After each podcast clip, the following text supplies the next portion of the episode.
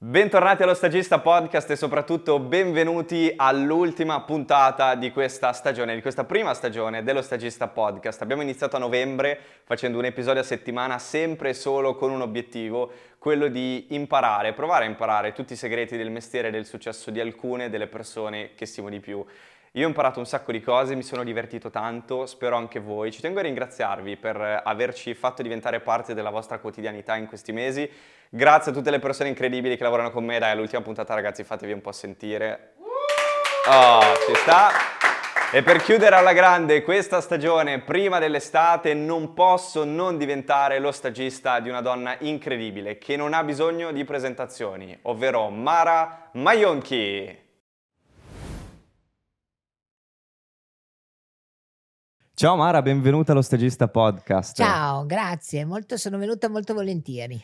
Sono molto contento che tu sia qui, questa è la nostra ultima puntata di questa Bene. stagione, quindi chiudiamo... Quante ne avete fatte? Scusa? Ne abbiamo fatte tante, troppe, non me le ricordo neanche tutte, però abbiamo ah. iniziato a novembre e ah, insomma arriviamo fino a maggio, quindi sono stati un episodio a settimana. Veramente Grazie. tanti.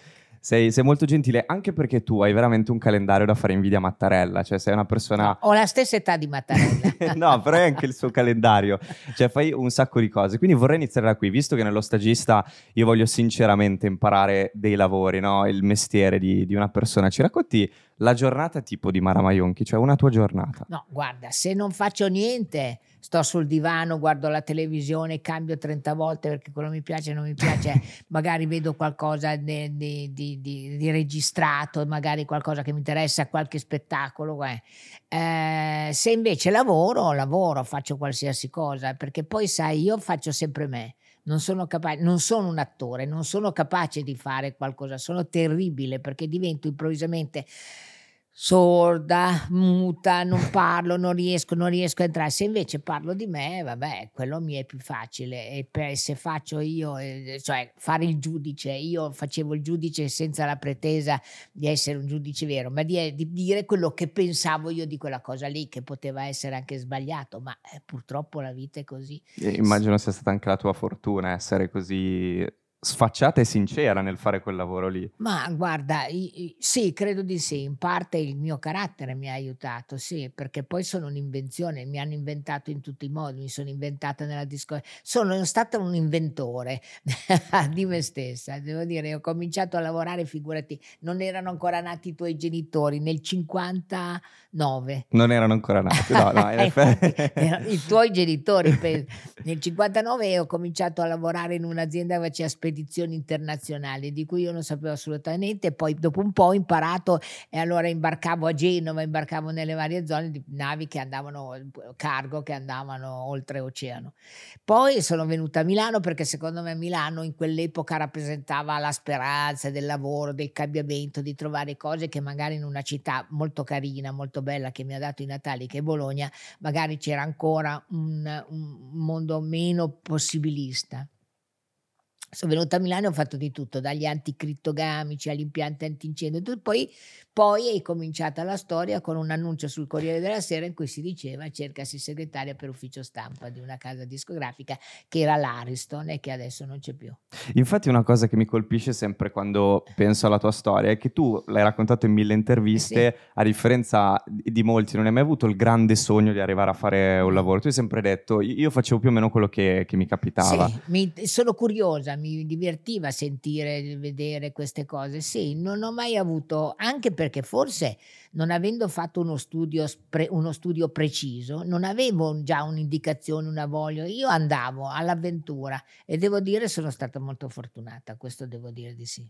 Quindi un bel giorno tu su un giornale trovi l'annuncio in cui si cercava una segretaria per un sì, ufficio, per l'ufficio stampa. stampa. Quindi è un po' lì che inizia la tua carriera nel Beh, mondo sì, mi sono presentata e il grande capo mi ha assunto. Ecco, una, la prima domanda te la voglio fare qui. Sì. Immagino che una cosa del genere oggi nel 2023 sia irripetibile, quindi provo a chiederti, una ragazza o un ragazzo che oggi sogna di fare la stessa carriera, però a distanza di molti anni, come deve fare? Ma intanto te? io capisco che i tempi sono cambiati, non c'è dubbio, c'è meno possibilità, però non avere una scelta precisa cercare di andare a fare qualsiasi cosa e apprendere da quel perché qualcosa tu ehm, apprendi sempre, capito? Che poi ti può servire in altre occasioni, ma lavorando impari la situazione, come funzionano gli uffici, che possibilità. Secondo me bisogna fare, perché poi arriva il momento che se tu sei pronto, che hai imparato a fare, ti capita la cosa giusta. Per cui secondo me bisogna sempre fare, non lasciar perdere niente, controllare, vedere, provare e così. Io non avevo la minima idea di fare la discografica poi nel tempo. Poi ho imparato, ho imparato da quelli bravi però. Ho avuto fortuna a lavorare con la gente che faceva già questo mestiere con ottimi risultati da tanti anni. Quella è stata la mia fortuna. Chi sono stati dei tuoi maestri fondamentali in quegli anni quando tu facevi ancora il lavoro diciamo d'ufficio? Sì, facevo e... la segretaria. Ehm, beh, uno è stato Alfredo Rossi, che era il proprietario dell'Ariston, che aveva, era stato un grande editore, eh, dal, del, dall'editoria dove nasce la canzone, che è un fulcro importante. Eh, lui mi ha insegnato il gusto, eh, il gusto io avevo il mio, però è poi i tempi, l'ascolto, sai, tu per fare la musica devi ascoltare quello che succede nel mondo, perché poi succede l'attualità, quando sono nati i Beatles era un'attualità, per cui secondo me ascoltare, ascoltare quelli che parlano, ascoltare, ascoltare molto, parlare poco, a me non mi è riuscito tanto quello, ma comunque va bene. E poi essere sempre pronti. A me quando mi dice chi è che sarà io, perché comunque mi mettevo, non avevo paura di, anche se non la sapevo proprio bene la storia, fa niente, buttati, qualcosa succederà. Diciamo, credi nel motto fake it until you make it, sai quando dicono fingi di, di diciamo, di essere pronto, sì. di, di, essere una determinata cosa finché effettivamente poi non lo diventi. Esatto, poi mentre tu fingi devi però imparare da quelli che non fingono, perché è molto importante vedere, controllare, dopodiché no, non copiarli, ma capire cosa si dice. Poi prendi, mentre hai capito, prendi anche le tue, le tue possibilità. E ti ricordi quando è stato il momento in cui hai detto, sai che forse, forse sono brava a fare il lavoro di discografica? Sì, Mm, è stato, facevo la promozione, eh, la okay. promozione ehm, è stato quando Battisti e Mogol mi hanno chiamato per andare alla numero uno e ho pensato che qualcosa non è che avevo fatto, ma insomma mi ero messo in luce con due persone che sicuramente il mondo della canzone la conoscevano bene.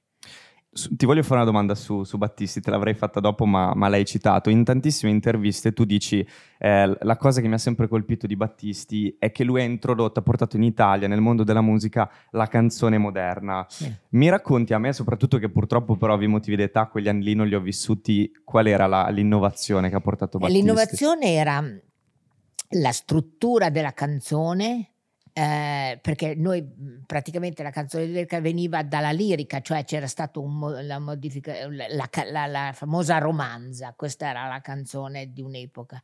E Lucio portò invece l'innovazione che fecero anche i Beatles nel mondo della canzone.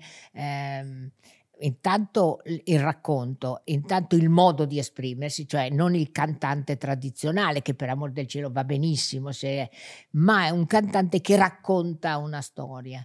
E poi la divisione, la ritmica, l'uso delle, delle, delle, degli arrangiamenti, insomma c'è stato un notevole cambiamento con Lucio.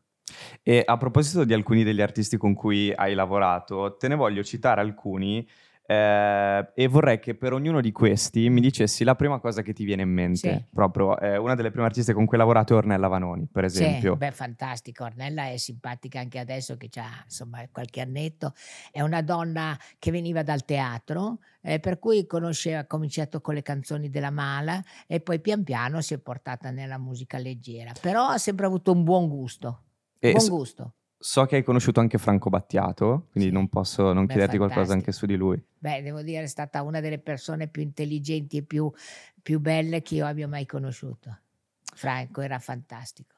Poi su Lucio Battisti l'abbiamo Beh, detto. Lucio era fortissimo, era proprio un uomo eh, di poche parole, di grande lavoro. Lui lavorava come, come, se, per, come, se, fosse in ufficio. Lui si alzava la mattina alle nove e mezza come si sedeva, perché vedi, trovare un riff, trovare una melodia, trovare, non è che ti viene, devi provare, devi cercarla, trovi un'idea, ti piace, allora cominci a lavorare su questa idea, cioè non è che la canzone viene, cioè devi lavorare per trovare, per sentire, Beh, lui era un lavoratore incredibile, tutti quelli che hanno avuto successo nella musica sono stati dei lavoratori incredibili, senza lavoro non vai da nessuna parte, questo eh, e ascoltare, ascoltare quello che è meglio di te, perché se ascolti quello che è peggio di te, di non te, impari eh, nulla. non impari. No, mi colpisce comunque questa cosa perché tantissime volte invece nell'immaginario collettivo delle persone, quando uno pensa ai grandi nomi della musica, pensi sempre che siano, non dico dei fancazzisti, però della gente che fa una vita molto rock and roll, diciamo.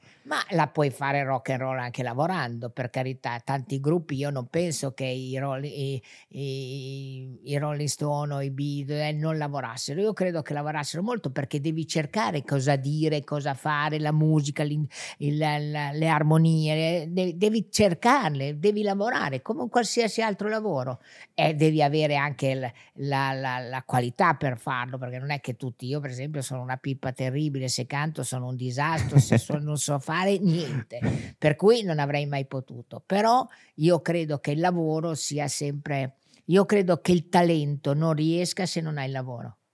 Questa è una cosa di cui sono certissima dopo tanti anni di esperienze. Tutti quelli che hanno un risultato, modesto, grande, non importa, lo hanno perché hanno lavorato, hanno cercato loro stessi, hanno cercato di dire delle cose che sentivano, hanno, hanno cercato. Io su questo sono assolutamente.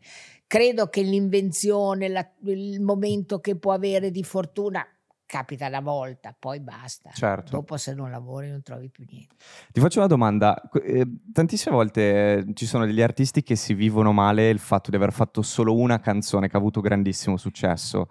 Eh, come ti poni tu di fronte a questa cosa? Beh, intanto, cioè il frutto magari di una non costanza oppure può capitare io che, credo che uno... Che può capitare di tutto nel mondo, su questo non c'è dubbio, però io credo che eh, la costanza, la, il fatto di magari gli è capitato o l'ha trovata e se no deve crearsi un gruppo di lavoro che lavora, lui dà delle indicazioni, il gruppo di lavori lo segue. Io credo che ma tutti hanno avuto dei collaboratori obiettivamente, anche perché in una canzone Mogol Battisti, eh, Mogol è stato importante per Lucio, perché alla fine è stato colui che ha creato il linguaggio nelle canzoni di Lucio, che devo dire, il linguaggio vuol dire essere, nei, eh, essere ritmici, non finire, insomma è un, è un lavoro anche quello. E io credo che le, le, le, accoppiate, credo che le persone che hanno lavorato insieme l'hanno avuti tutti, i produttori, cose siano molto importanti. E, e, come si fa a trovare le persone giuste di cui circondarsi? Le, le prime cose che,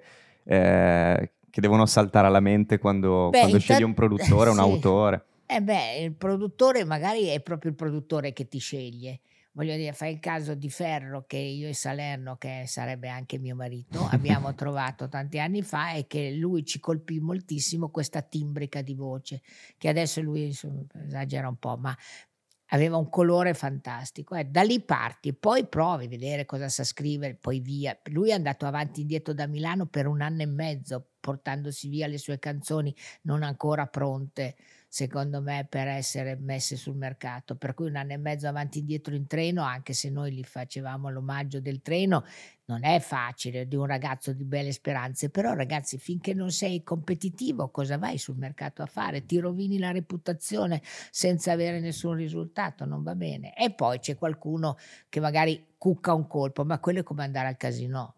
Certo non è un lavoro.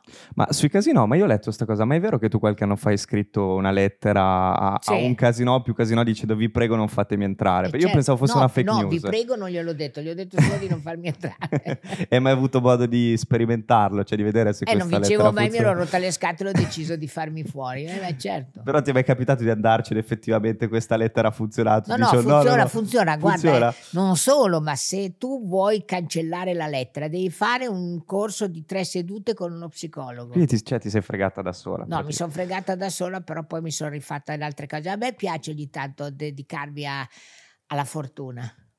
Ci Beh, sta. non bisogna esagerare, no, però no, attenzione certo. perché voglio dire, fare, fare tutto in proporzione a quello che puoi fare. Un'altra cosa che volevo chiederti, tornando alla tua carriera lunghissima da, da, discografica, qualche puntata fa ci è venuto a trovare Settimio Benedusi, che è un bravissimo fotografo, e mi è piaciuta la, la, definizione che lui ha dato della fotografia. Lui dice, per me la fotografia non è una cosa da vedere, non è estetica, è un mezzo di comunicazione, come la radio, la televisione, come una lettera, no? Certo. Per me, ma credo anche per te la musica è la stessa identica Beh, cosa. la comunicazione è fondamentale, anche giustamente nella fotografia, da un articolo, da tu, tutto quello che come ti vesti, come non ti vesti, d'altronde mi sembra che sia... E quindi la comunicazione è importante, la comunicazione un po' sei naturalmente portato a avere qualche possibilità e poi te la crei. E, e quindi ti chiedo, come fa un artista giovane magari nel 2023 a capire che cosa ha da dire? Guarda, si può, oggi ci sono tanti mezzi, registra qualcosa, si riascolta e deve avere la forza dell'orecchio di capire che quello che ha fatto non va bene o se c'è qualche idea. Dopodiché la può portare ai professionisti che magari l'aiutano a sviluppare l'idea.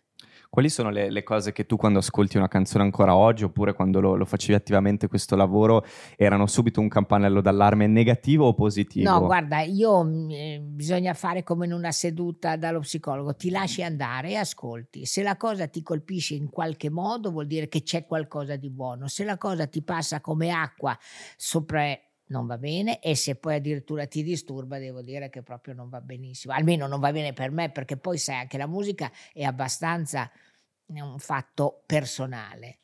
Può, come fai a trovare certi artisti? Perché a te sono piaciuti può darsi che a qualcun altro no. Oppure tu individui il fatto che questo potrebbe Certo. Che potrebbe, poi lavori un po' di più di un altro, ma insomma è difficile che tu da un qualsiasi artista abbia sentito una canzone formidabile alla prima uscita, perché oltre che il, il gusto, oltre che l'attitudine, eccetera, c'è anche insomma un fatto di personalità eh, in cui tu non importa voglio dire, Paolo Conte non è certo un cantante tradizionale, però un grande autore, un uomo fantastico, un uomo che se vai a vedere un concerto ti diverti come un pazzo. Anche Vasco, voglio dire, non è che... So, beh, Vasco, per me è Vasco, insomma, c'è Vasco. Mi, mi incuriosisce questa cosa della personalità. Tu quando incontravi un artista che magari musicalmente era bravissimo, però gli mancava la personalità, anche il modo di stare sul palco, che cosa gli dicevi? Cioè, come facevi no, a, fargli, beh, sai, a farglielo qual... capire, a portarlo sulla strada giusta? Beh, pian piano ci sono anche delle persone che insegnano, ma io credo che quello che conta per primo è l'espressione artistica della voce e del canto, dopodiché lo spettacolo si aggiunge dopo, si aggiunge dopo e lì pian piano deve andare a vedere i concerti, vederseli a casa tutto il giorno, di vedere cosa hanno fatto i grandi, sai, quelli che sono passati prima di te non sono proprio da buttare via, sono da imparare qualcosa e qualcosa può essere d'aiuto. Se tu vedi un, un concerto di Michael Jackson decidi di non fare più l'artista perché non potrai mai raggiungere, eccetera. però un tentativo di avvicinarsi o di capire come in certe cose si è scavata, cioè è molto importante. Il passato serve per il futuro, eh? non è che a ca- volevo dire a cazzo, ma non l'ho detto. Ma si può dire, si può dire. Puoi dire quello che vuoi, ma... Hai capito? Cioè, conta eh, quello che è stato fatto e, e, che ha avuto successo. Devi capire perché l'ha avuto e te ti metti lì in buona fede, rilassato. Qualcosa ti arriva e quel qualcosa vuol dire che in parte hai capito perché. Mi dici di uno degli artisti con cui tu hai lavorato durante la tua carriera, chi ti ricordava di più famoso del passato? Cioè che quando magari hai visto Tiziano Ferro hai detto mi ricorda Beh, questo... Beh, devo dire la Gianna Nannini, che quando l'ho sentita con quella voce, quel modo di strimpellare sul pianoforte, quel casino che faceva, mi ha ricordato con tutto il rispetto Janis Joplin. E Quale Jenny Joplin è stata anche la motivazione per cui io ho fatto X Factor. Infatti voglio arrivarci. Allora, parliamo, parliamo del grande capitolo X Factor, perché per molti non è scontato. Tu sei arrivata al successo televisivo, sei diventata come ami definirti tu una starlet. Una starlet del... Eh, sì. Dico anche qualcosa dillo, di peggio dillo pure. Dillo pure. Una bella starlet del cazzo.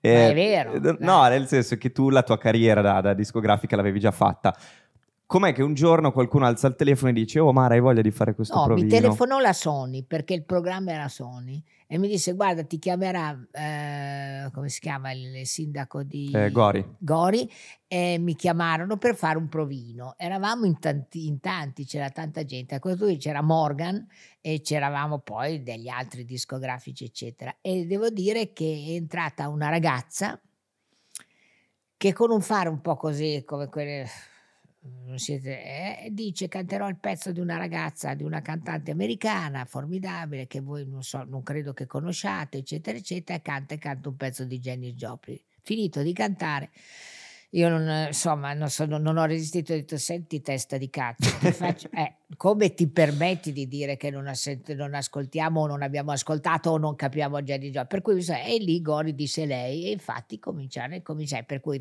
con la Ventura che era una star della televisione, Morgan che comunque era un artista che aveva già fatto le cose, io che non mi conosceva neanche la mia portinaia, cioè non, non, non so. però poi è andata bene, l'ho fatto quattro anni, poi l'ho rifatto dopo con Sky.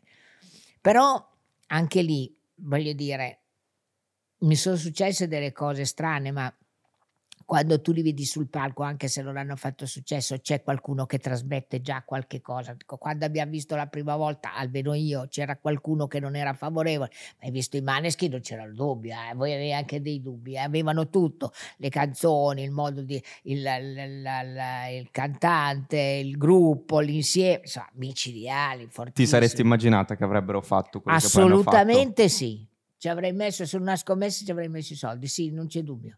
Tra l'altro, però, l'edizione che loro hanno perso è quella L'hanno che ha vinto, per... diciamo sì, che sono arrivati i secondi. Mm. Eh, in realtà l'hai vinta tu poi con un altro sì, artista. Solo perché io ho scelto per l'ultimo, siccome chi vota è il pubblico e purtroppo sulle canzoni nuove un po' di lavoro va fatto, ho fatto fare a Licitra 4-5 pezzi micidiali nel mondo e su questo lui siccome cantava, cantava bene perché poi sai, cantare bene non vuol dire aver successo, è un'altra cosa. Certo. È, c'è, tutto, c'è il successo è un insieme di cose, non è solo cantava bene, è stato più popolare, ma non importa che i ragazzi potessero fare successo, non c'era dubbio.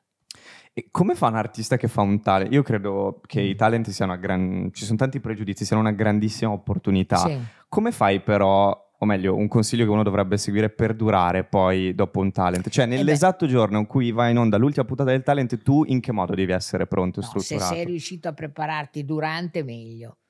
Se non sei riuscito, che non hai ancora trovato, bisogna trovare le canzoni, il mondo in cui questo artista si possa esprimere, perché senza il mondo, senza beh, una canzone che è fine a se stessa, ma la capisci già dall'inizio.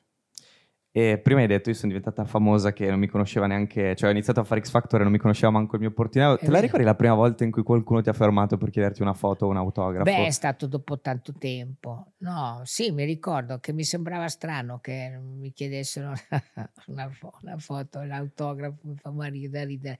No, perché io sono sempre stata dietro le quinte, per cui l'ho visto fare agli altri, non a me. Ma insomma, poi, poi siccome ho avuto fortuna che magari ero già un po' âgé, che la gente mi, eh, mi avvicinava con, con, gentilezza, con quasi un, come si ha con i vecchi, un po' di affetto, per cui è vero, e per cui mi è piaciuto molto. Beh, però è vero che tutti ti vogliono bene. È vero, non so perché, perché mm, però, però, è vero, è verissimo. Infatti mi, pia- mi piace, mi fa sentire, eh, mi fa piacere l'affetto delle persone. Però hai degli haters oppure neanche uno? Cosa sono gli haters? Gli, gli haters, quelli che ti criticano, i non ma fan, io penso diciamo. che ne avrò, ma giustamente hanno diritto a, a, giudic- a, giudicarmi, perché se a uno dà fastidio le parolacce devo dire che io sono la regina, la regina del fastidio, ma non c'è dubbio che ci saranno, diranno cos'è che vuole quella lì. E ci sta, è giusto, è così, è un equilibrio tra il bene e il male. Ti faccio una domanda sulle critiche, che magari per te è super banale, però soprattutto oggi che eh, sono molto più eh, palpabili, perché tu sì. sei un artista, apri Instagram e magari trovi gente che ti scrive le peggio cose. Come fa un artista, soprattutto giovane, che sia un cantante o non un cantante, a rapportarsi cioè, con le critiche, tipo tu quando, quando, seguivi gli artisti, che consigli davi loro in questo senso? Beh, intanto voglio dire, se non sei in grado di leggere le critiche, meglio non leggerle, perché sennò ti abbatti senza motivazione. A qualcuno il sapere che a molti piacerai è sperabile e che ad alcuni non piacerai, per cui c'è un equilibrio tra, tra eh, piacere e non piacere. Questo è scritto nel cielo, per cui l'importante è se vuoi non leggerle, se non le leggi non sai chi ha parlato male di te. Vivi nella serenità. Vivi nella serenità. Come quando Amadeus quest'anno a Sanremo ha detto io fino a che non finisce il festival non leggo neanche un giornale, poi da lunedì inizio a... Chi era stato questo? Amadeus, Amadeus, Amadeus quest'anno. Sì, sì ha ragione perché poi le critiche ci sono inevitabili, il bene e il male, non c'è dubbio, le critiche le ha avute anche Battisti, io mi ricordo c'era un famoso eh, un famoso, mm, come si dice, che metteva di, eh, un famoso DJ radiofonico allora, importantissimo, al quale non piaceva Battisti. E tutte le volte, mi ricordo anche per voi giovani di, di, di come si chiama, di Arbore, dichiarò apertamente che non gli piaceva, lo trovava eh, banale, lo trovava ritmicamente sbagliato, per cui lui l'ha dichiarato più una volta e Lucio ha detto io sono questo qui, se non piaccio pazienza. E in quei casi come si fanno a gestire i momenti di down della carriera di un artista? Perché immagino quando uno vince Sanremo, gli va tutto bene, vende milioni di copie, è mm. facile essere lì no, a fare il manager, la gente piuttosto mm. che il discografico, eh, certo. dire va tutto bene. Quando invece non suona mai il telefono, che cosa, che cosa deve fare una Beh, persona che faceva deve, il, che deve intanto analizzare cosa ha fatto fino a quel momento per capire com'è possibile che non sia passata la, il canto, il modo di cantare. Modo, eh. All'inizio, se tu sei uno che cambia la situazione, che fai la differenza, non c'è dubbio che magari fai più fatica di un altro che è già più popolare a avere successo, però l'analisi è importante. Eh? Non, so, non, è, non, è, che non puoi dimenticare che se c'è qualcosa che non ha funzionato non sia in parte colpa tua. Sì, magari nel gusto, magari sei fuori moda, magari anticipi. Anticipare è una delle cose più difficili perché capisci che tu arrivi con un'assoluta novità in un mondo già abituato a sentire altre cose, fai più fatica, però sappi che se piace a qualcuno potrebbe essere l'idea del cambiamento. Magari un investimento eh, per... Magari, eh, ma infatti bisogna investire sui giovani. Tu Mara, quanti festival di Sanremo hai fatto da discografica? Tanti. Sai te tanti, 36, 36, tanti. E mi dici la cosa più assurda che hai visto con i tuoi occhi durante la tua carriera? Cioè quella cosa che dici non ci crederete sì, visto, mai, ma ho visto... ho visto con un pezzo che avevamo nel 1900... Eh, e non vincere Sanremo con ancora di decrescenzo. Quella è stata una cosa che non ho mai capito. Cioè che ci sei rimasta... Beh, non è che ci sono rimasta, insomma io alle prove quando lui ha cantato ancora si sono alzati tutti in piedi ad applaudire ed erano gente del, del mestiere, eh, è stato pompato in tutte le maniere dai giornalisti eccetera eccetera, poi arriva lì, è arrivato non so, decimo e questo mi ha un po' sbalestrato. Ok. E invece, quali erano dei capricci che tu non sopportavi quando accompagnavi gli artisti in giro che tu oggi, che sei una starlet, non, non, non hai perché sai che cosa si prova ad accompagnare allora, qualcuno? Eh, io credo che i capricci non li, non li, ho retti dalle mie figlie, non ho capito perché dovrei reggere dagli artisti, anche perché eh, Battisti non aveva capricci, ti spiegava la motivazione per cui non voleva fare certe cose o non gradiva certe cose, per cui sulla, eh, e poi era talmente potente nel resto che le cose andavano bene lo stesso, va bene. All'inizio lui ha fatto, perché si è mostrato di più, ha fatto un festival bar, però eh, i capricci inutili perché sei nervoso, perché sei agitato. Adesso non è che il manager è la tua mamma, eh?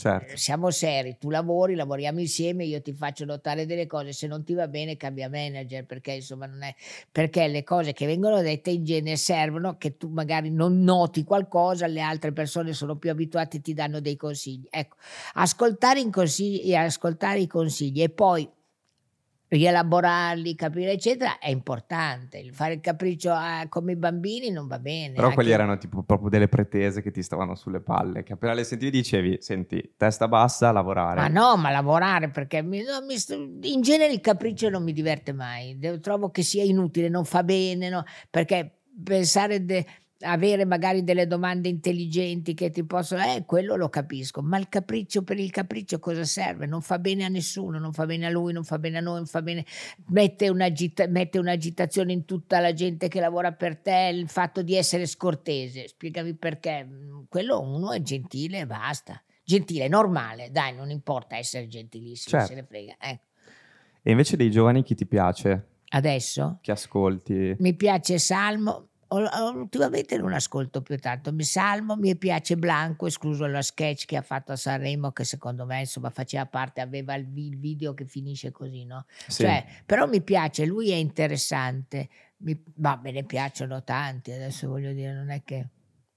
E invece, sempre per dare un consiglio a, a chi si approccia al mondo della musica, al mondo dello spettacolo, da sempre c'è questo stereotipo che credo sia anche un po' la verità di dire il mondo dello spettacolo è un ambiente tosto, devi avere il pelo sullo stomaco. No, ma il pelo sullo stomaco è l'unica cosa che non serve. Devi essere normale, capire, è un mestiere, per cui devi imparare il mestiere. Se hai le qualità, hai possibilità di, di fare qualcosa, devi ascoltare. Se scegli delle persone che ti hanno scelto, vuol dire che ti hanno scelto perché hanno individuato in te qualcosa di interessante e non dico assoggettarsi, perché questo non è la verità, ma valutare le cose che ti vengono dette secondo me è importante, perché nessuno ha voglia di parlare per, a gratis. Certo, però sai, tipo penso a tanti miei miti, tanti personaggi grossi del mondo dello spettacolo, mm. grandi conduttori, loro dicono che ne so, il motivo per cui la mia carriera è durata così tanto, al di là del talento oggettivo, perché sanno fare qualcosa, è stato comunque non perdere le radici col mio passato, non frequentare,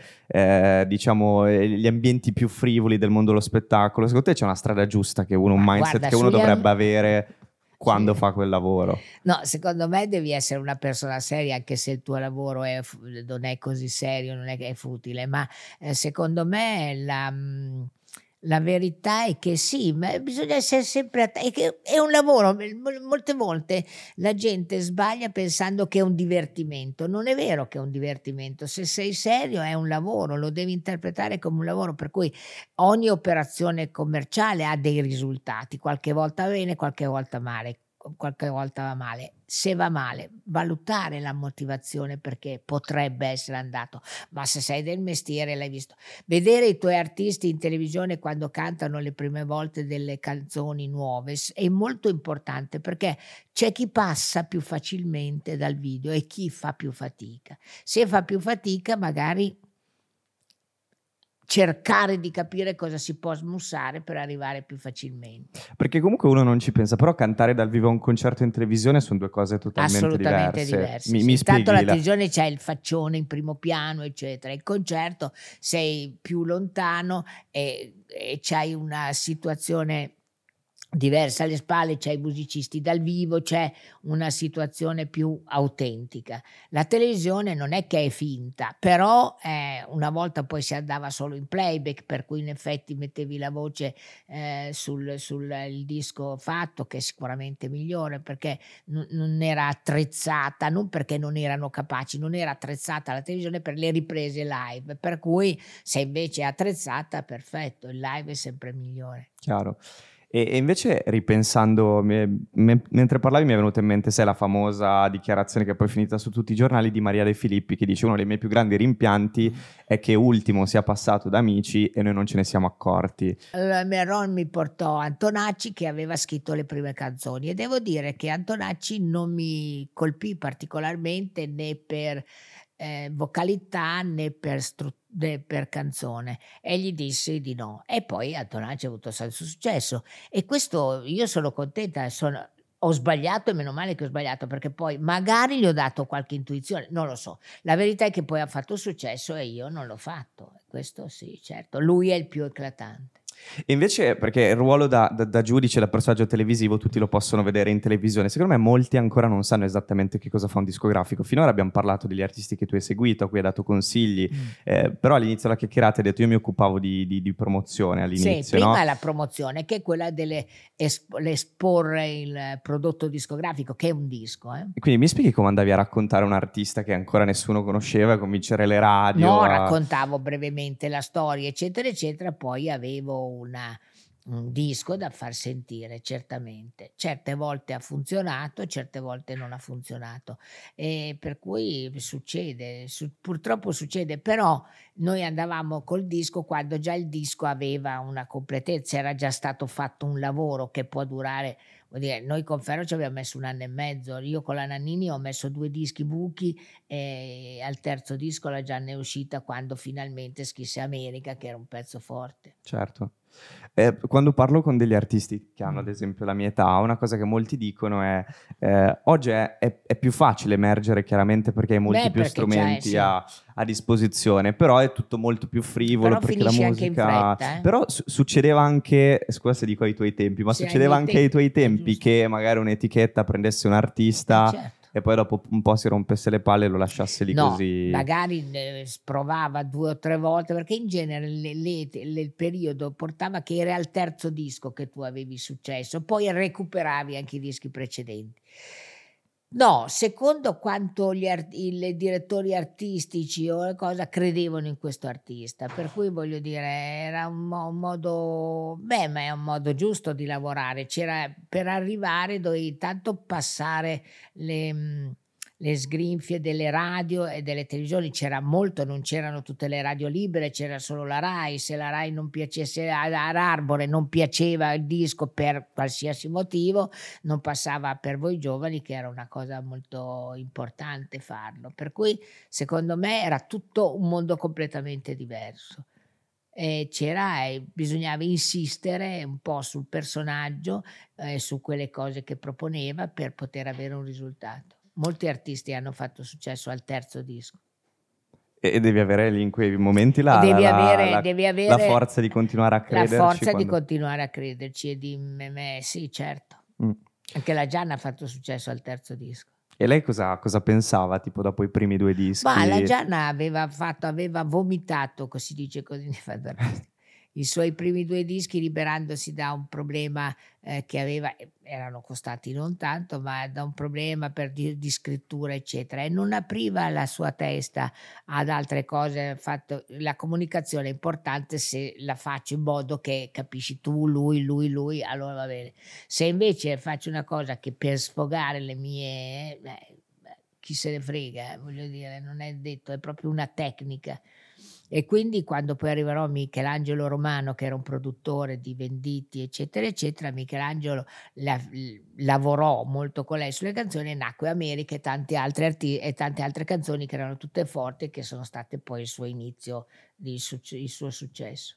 Così si lavorava. Certo, perché per arrivare I dischi al... però costavano meno, i costi erano molto più contenuti. Tipo quanto cosa? Parliamo anche della parte economica, nel senso che eh, chiaramente nello stagista io sono il tuo stagista per un giorno, quindi voglio imparare concretamente quel lavoro. Da un punto di vista monetario, come funzionava? Cioè, un discografico guadagna Beh, delle adesso... percentuali, guadagnava no, un discografico guadagna sulle No, l'artista guadagna sulle percentuali, il disco il, il produ- eh, le, ha delle percentuali che sono più basse all'inizio, giustamente, e anche perché molte volte il più basso all'inizio ti consente al terzo disco, quindi hai, tu hai già speso due dischi prima, di recuperare un po' di soldi di quelli che hai investito su di te. E si guadagna sulle edizioni, nel senso che l'editore, che sarebbe mhmm, sovente lo stesso, eh, la stessa mhmm, la stessa ditta, la stessa di, è, è editore è discografico. L'editore, quando tu fai un, pa- un, pezzo fantastico, fai conto, ti cito un fatto familiare, mio suocero, il papà di mio marito, ha scritto tutto Carosone. Carosone è ancora un autore che con Tuvo fa l'americano, con questo e questo ancora incassa tanti soldi. La verità è che quasi sempre il, il, il discografico è anche l'editore della proprietà della canzone, l'editore. Ti voglio fare una domanda su tuo marito che sì, Alberto marito, Salerno, sì, un grandissimo sì, autore della musica, ti vedo già dire no, no, anche meno, anche meno, anche meno. Eh. Mi dici secondo te qual è la canzone più bella che lui abbia scritto e la più brutta, se ce n'è una? Secondo me la più bella, la più bella è stata, eh, com'è che si chiama, un pezzo di zucchero, che, eh, oh, madonna, eh, il rincoglionimento. Uh, ne ha scritte tante per Zucchero. Sì, sì, tante, vabbè. Donne mi piaceva molto perché infatti poi andò a Sanremo, arrivò nelle, nelle ultime, poi dopo a settembre cominciò a funzionare e funzionò. Um, Picco, un piccolo aiuto. Okay. Che mi piaceva molto il concetto questa de, che cercava un piccolo aiuto, cioè proprio uno che si accontentava. Beh, era molto carino, mi piaceva perché tante volte abbiamo bisogno di un piccolo aiuto, cioè non serve un grande aiuto che quello, ma però un piccolo aiuto ti rasserena, ti fa stare tranquillo. Per cui mi piaceva l'idea, la sentivo fisicamente unita a me. E invece quella che ti convinceva, che ti ha convinto meno? Bah. Puoi anche dirmi che sono tutte belle, eh, però no, te, la volevo no, fare questa dire, domanda. Non è vero, non è vero, ci sono delle, delle, delle, misure. Adesso una che non mi è piaciuta, non, non te lo so. Beh, qualcosa ci sarà, sì, adesso non me le ricordo tutte. Mi piaceva eh, senza pietà perché questa donna combattente la trovavo abbastanza simile a me, si ha sempre molto combattuto, combattuto qualche volta per cose inutili e qualche volta per cose utili, come sempre. Il combattimento purtroppo ce l'hai dentro, un casino. E, e, parliamo di combattimento. Mi dici un momento difficile della tua, della tua carriera? Perché ogni volta che chiaramente uno vede una carriera di grande successo, no, non pensa al fatto che ci siano stati magari anche tanti momenti eh, bui. Certo, Me ne racconti uno in cui non ti girava mica, una cosa giusta? Mica Superman, no, sono no, una persona infa... umana. È tutto quando ho trovato difficoltà nella discografia, quando ho capito che non, non, mi capivano, quando ho spinto su cose, su alcuni artisti in cui mi chiamavano e dicevano Mara, ma qui perdiamo soldi, eccetera. Per cui quando ti fanno delle rimostranze di questo genere, devo dire, rimani molto male perché è giusto un industria, agli impiegati cosa paghi? Agli impiegati di pagare eh, lo stipendio, eccetera. Lì lo pagavi con le edizioni, con la dischi di, eh, di, di, soldi che entrava, per cui eh, lì andavi veramente in crisi per due o tre giorni. Quando ho mandato Aida a Sanremo con un pezzo che a me piaceva, ma che invece non ha avuto risultati, dopo mia mamma che era andato molto bene, per cui ho avuto dispiacere, mi è dispiaciuto. E sono stata in difficoltà, certo. Sono stata in difficoltà quando ho, la discografia mi sono messa per conto mio, ho avuto grande felicità quando Ferro eh, eh, Perdono è andato in tutta Europa, una cosa eccezionale, eh, per cui mi, mi, è dispiaciuto, non è che mi è dispiaciuto, ma quando eh, dopo tre anni di lavoro, dopo quattro, cinque anni di lavoro, poi Ferro giustamente doveva andare in una in- industria, in una major, perché avendo l'estero, eccetera, non c'è dubbio che era, mm, diventava più difficile. Però quando ci siamo lasciati così senza dirsi perché, un po' mi è dispiaciuto. Però vabbè, chi se ne frega, poi la vita continua, dopo ho fatto altre cose. Ecco, solo questo. Mi è un po' dispiaciuto perché pensavo di non meritarmelo. E non so come è arrivato a Salerno perché non entro nel merito delle altre. Magari lo inviteremo nella, nella prossima stagione. Sì, invitalo, lo, ti racconto lo... delle cose terrificanti. Salerno mi fa molto ridere. Perché, perché dice, non è politicamente corretto. No, lui non è poli- non esiste la politica per lui che è diverso, non è che non è politicamente corretto, è troppo, è troppo corretto, non corretto, è troppo non corretto. Però prima abbiamo, abbiamo citato anche prima Tiziano Ferro, non ti ho chiesto come lo avevate scovato. Dunque eravamo andati a un concorso che faceva un signore a Sanremo, uno del mestiere, e ci ha presentato tanti artisti nuovi, di cui devo dire c'erano delle cose interessanti. Ma la cosa che più ci colpì fu Ferro con una canzone sua ancora confusa, però questa timbrica, questo colore di voce bellissimo secondo me. Eh, era, ci era piaciuto, l'abbiamo rincorso, gli abbiamo fatto l'offerta e ci siamo messi a lavorare. Poi lui, per cui ho, l'ho trovato sul palco di giovani artisti.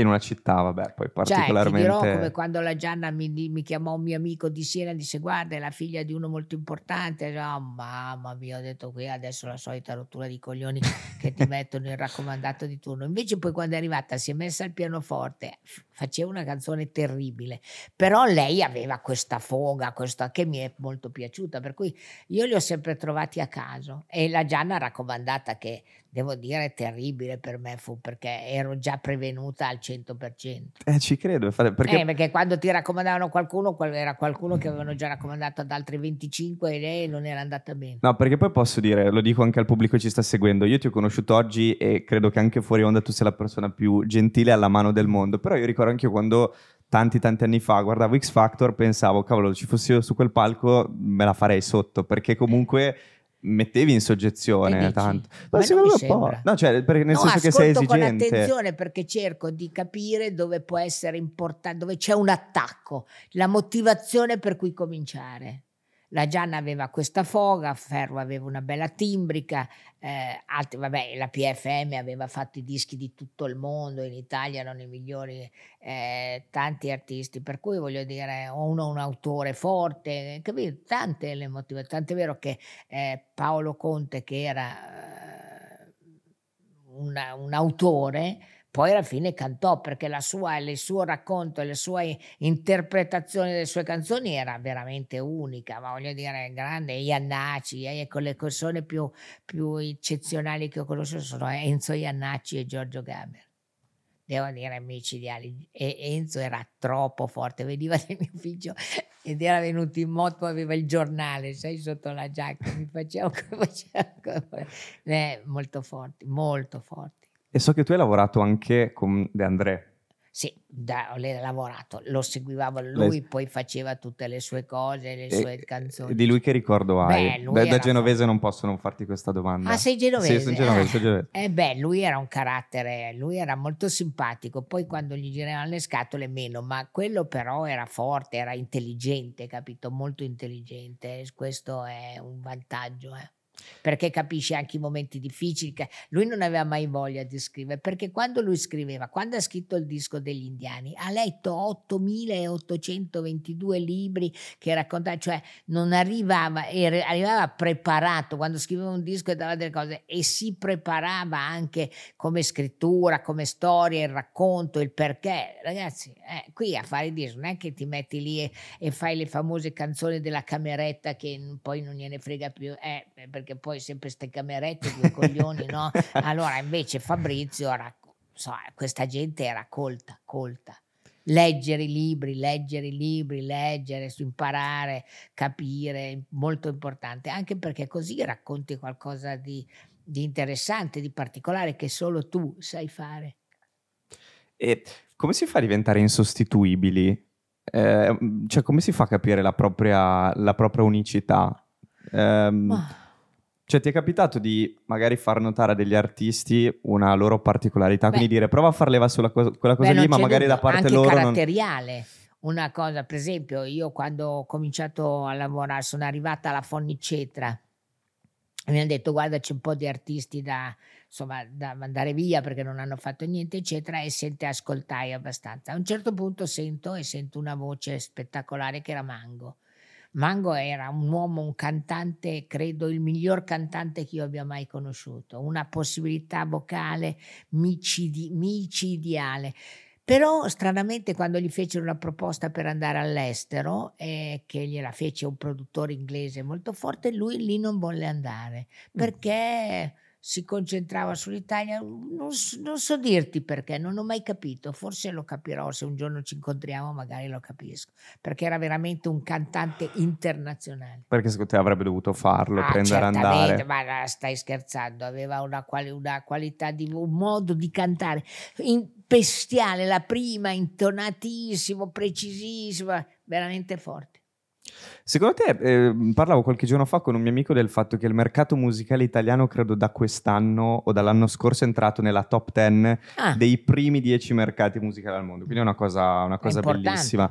Secondo te perché noi da sempre abbiamo questo problema che o non ci crediamo abbastanza a noi di potercela fare all'estero, oppure effettivamente il limite linguistico è troppo grande, oppure Beh, il limite il, culturale? Il limite cioè... linguistico esiste, l'inglese, lo, il mondo è, appartiene a queste cose qui, quindi il, il, fatto di cantare in italiano è un po' negativo, non c'è dubbio. E... Il mondo è anglosassone. Certo. Invece un artista internazionale che, con cui hai avuto modo di confrontarti, di conoscere... Allora, C'è una cosa che, mi racco- che disse Bob Marley a noi della Ricordi, che era Island, lui era distributore ricordi, che siamo rimasti tutti colpiti e che non abbiamo ancora capito se ci ha preso in giro se ci ha detto la verità. Non l'abbiamo capito davvero perché ci sembra mai possibile, perché diceva che quando lui, perché aveva indovinato questo levare della chitarra? Perché qua arrivava alle radio dagli Stati Uniti, eccetera, e... Mm, e arrivavano tutte con disturbi, per cui c'erano... c'era questa storia del levare che lui poi l'ha usata per le sue canzoni. Non abbiamo mai capito se ci ha preso in giro o se ci ha detto la verità, però è stata una cosa carina. Rimarrà un mistero, ah, un mistero un per mistero, certo. Invece parliamo un po', allora, prima abbiamo parlato, cioè abbiamo snocciolato tanto tutto il discorso della discografia, credo che abbiamo dato anche tanti consigli sì, utili, so. eh, a, secondo eh, me sì, a tanti, tanti, ragazzi che magari sognano di fare musica. Parliamo invece della televisione. Sì. Eh, mi racconti una tua giornata tipo durante uno dei programmi che hai fatto, ad esempio quando facevi X Factor, mm. no? Com'è che si avvenivano le registrazioni? Perché secondo me insomma è una no, cosa beh, che può incuriosire molto. Primo, noi durante i famosi provini ascolti in diretta i ragazzi che non conosci, non hai idea, lì, de, de, lì, e lì devi decidere in 3-4 minuti eh, se sì o se no. Non c'è dubbio che se io ho dei dubbi dico sì, perché mi aspetto di risentirlo. Se non ho dubbi dico no. Per cui è molto facile, è semplice e devo dire che secondo me uno dei migliori giudici di sfatto è stato sicuramente Morgan, che ha veramente è, geniale. Peccato che abbia un carattere che non si sa mai se un giorno è giovedì o un giorno è domenica, però è sicuramente un ragazzo con delle qualità. E devo dire che insomma era semplice, sentivi e decidevi se no, sì. Invece vorrei parlare per un attimo di viaggi nel senso che tu da qualche mese, in realtà l'hai fatto già l'anno scorso, hai fatto questo ah. programma bellissimo che hai anche ideato con le brave sì, ragazze. Sei stata in, in, cui no, no, no, in cui con sì, due compagne di viaggio incredibili. Tutte Tutte, no, beh, però siete simpaticissimi, fate, fate, delle cose che io avrei fatica a fare a 23 sì, anni. Devo perché siete... la verità, anche noi magari a 80. La Milo ha 90 anni, io ne ho 82, la Berti ne aveva 80, per cui voglio dire, vedi te che bel gruppo di giovincelle. E con questo programma un bel po' di viaggio, anche in quest'ultima edizione sì, ve li sì. siete fatti. C'è un posto che non sei ancora riuscita a vedere nella tua vita, che sei lì che fremi, che vorresti tanto Ma, vedere? Guarda, sono molto curiosa nei paesi del nord, i fiordi, questo mondo così differente dal nostro, uguale all'Africa, d'altronde nello stesso modo differente. Per cui i fiordi, eh, certo, bisogna farli in, prima, in primavera estate, perché se vai dopo un freddo terribile, però così mi fanno curiosità. Magari la prossima stagione, se ci, farà, eh, se ci se sarà, buttiamo lì l'idea.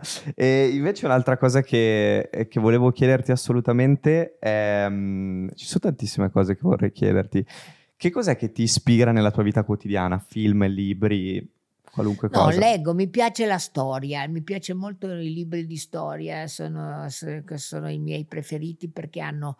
Eh, e poi vedi come la storia si ripete, come... Mhmm, sono molto curiosa anche nei eh, documentari, guardo in televisione qualche volta, sono voglio dire, documentari su artisti, su anche scienziati. Ieri ho seguito la vita di Tesla che era andato da Edison e che poi Edison non ha capito, per cui è molto interessante fare questo mi sembra che fosse polacco, rumeno, non si ricorda, era sicuramente slavo. E che quindi, ecco, mi piacciono, mi, mi incuriosiscono le storie di quelli che hanno avuto un risultato per vedere che Tesla ha fatto una fatica mortale. Per cui vedere se bisogna qualche volta la fatica la devi fare sempre per uscire dal guscio, è come quando nasci, la fatica la fa la madre il figlio, per cui voglio dire, fatica vedi a nascere, devi sempre fare fatica. Invece mi dici un consiglio che, che, ti ha dato qualcuno durante la tua carriera, durante la tua vita, che è stato così fondamentale che tu ogni giorno lo, lo tieni a mente? Ma un consiglio è eh, non essere superficiale, cercare di capire. Io però sono abbastanza superficiale, devo dirti la verità perché ho detto una stronzata, ma mh, mm, beh, essere disponibile questo è importante, essere, eh, aprirti al prossimo, perché magari il prossimo qualcuno dice una cosa giusta e tu da lì parti, eh, cominci a, a, a, sciogliere la lana, nel senso, per cui essere attenti, essere disponibili, io parlo con tutti anche comunque, cioè questo mi piace. Beh, sei qui oggi, se non fossi no, stata disponibile. Ma, vabbè, ma io parlo sei... anche proprio con il sì, mi piace perché metti che ti dà un'idea, che ne sai, una canzone. Per esempio, mio, mio suocero e mio marito vanno tantissimo, andavano al cinema, per adesso alla televisione, perché magari una frase che dice qualcuno ti ispira a una situazione, cioè è, essere attenti è importante, molto importante. Quindi essere sempre sul liberi, pezzo. liberi, ricevere, ricevere. Ma dare è giusto, ma anche ricevere, perché se tu non ricevi non dai. Te capì quantini ora. Ottimo consiglio. Se e... non ricevi non dai, perché e... poi rielabori, capito? Certo. Tu ricevi, rielabori e poi ridai. Eh. Sì, questo discorso, quando lo dicevi anche prima del fatto che la storia nella musica si ripete, no? mi ha sì. colpito perché moltissimi potrebbero dire eh, non meglio non seguire, però eh, rielaborare le cose è quasi un po' un copiare. Però no, in effetti sono fermamente convinto che la musica, no. qualunque cosa, sia una rielaborazione di pensieri, eh, di frasi, certo, di cose certo. che uno vede. Qualcosa ti ispira, voglio dire, una frase ti ispira e per cui da lì parti poi a fare delle altre cose. Non è detto che... E poi tu impari a scartare quello che non ti interessa, decidi, voglio dire, non è che non sei, sei un essere pensante, per cui quello che ricevi lo analizzi, poi o lo ributti che non ti interessa se no magari prendi una piccola parte o una piccola parte ti porta a fare una, una a navigare nel tuo mondo. Per cui stare attenti, ecco, essere attenti è importante. E invece siamo quasi alla fine di, di, questa ultima puntata di questa stagione dello Stagista Podcast. Voglio chiederti una tua passione che nessuno conosce. No, veramente le mie passioni le conoscono tutti, devo dirti la verità. A me, forse perché ho fatto questo l'azzardo mi piace, mi piace giocare a carte, mi piace fare queste cose, cioè mi diverto.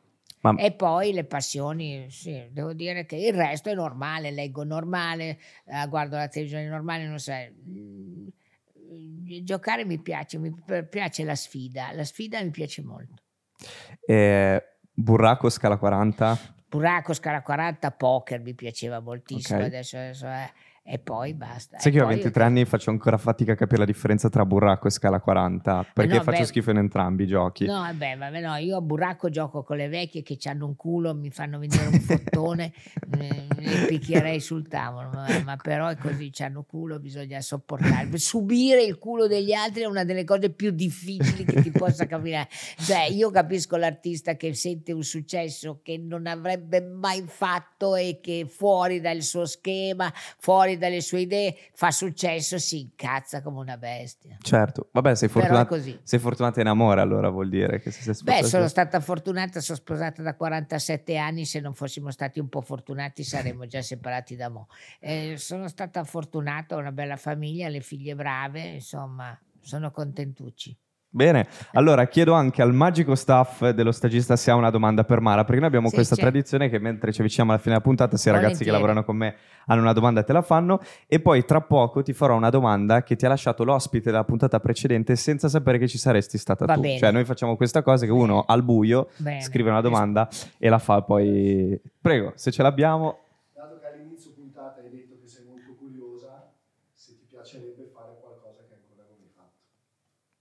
Eh, mi piacerebbe farne tantissime, dipingere. Guarda, la cosa che mi, farei, mi piacerebbe fare di più di tutti sarebbe cantare, ma sono una tale pippa che non posso neanche pensarci e rimarrà per sempre un desiderio inespresso.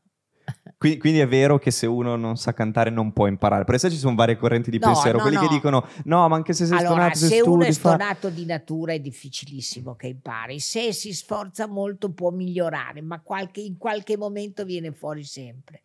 È come una malattia la stonatura. eh, sotto la doccia va bene. Va bene, chiudiamo questa puntata con una domanda che ti ha lasciato l'ospite mm. della puntata precedente, la scopriamo insieme a te. Ti chiede quanto, in senso, cioè, puoi interpretarla tu come vuoi, quanto hai guadagnato ieri? Ma um, ieri ho visto questo, questa cosa su Tesla, eccetera, e devo dire, ho capito quanta fatica può fare un genio per essere capito. Difficile perché lui ha fatto anche, si è ritrovato senza una lira, guarda, eh, ha avuto una vita e poi finalmente il trionfo. Guarda che fatica. Tu pensi, eh, sta, sta, stato fortunato perché avrà capito, ma poi quanto ha lavorato per farlo capire agli altri. Per cui devo dire che bisogna insistere nelle cose in cui credi, perché può essere che tu abbia ragione. Certo, prima o poi la persona che ti capisce la trovi, prima o poi. Bisogna, bisogna resistere.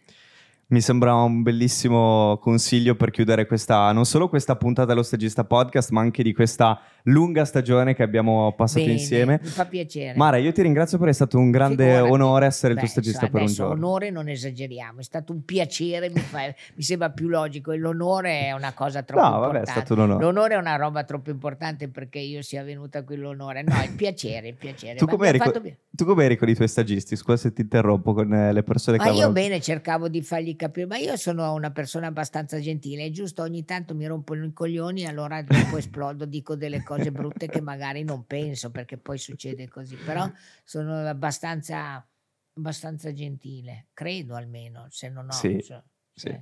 Beh, come ti ho conosciuto io oggi lo sei, sei no, meravigliosa. Insomma, no, sono così sempre, sono così, poi se mi inalbero mi offendo, capito? Allora divento più cattivella, però insomma no, capisco che poi ognuno anche offendersi è sbagliato, perché magari uno dice una cosa che non ci pensa certe cose, lo dice, ma insomma non è grave.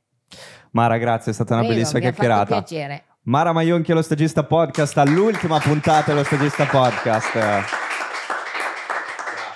Figurati, mi ha fatto io.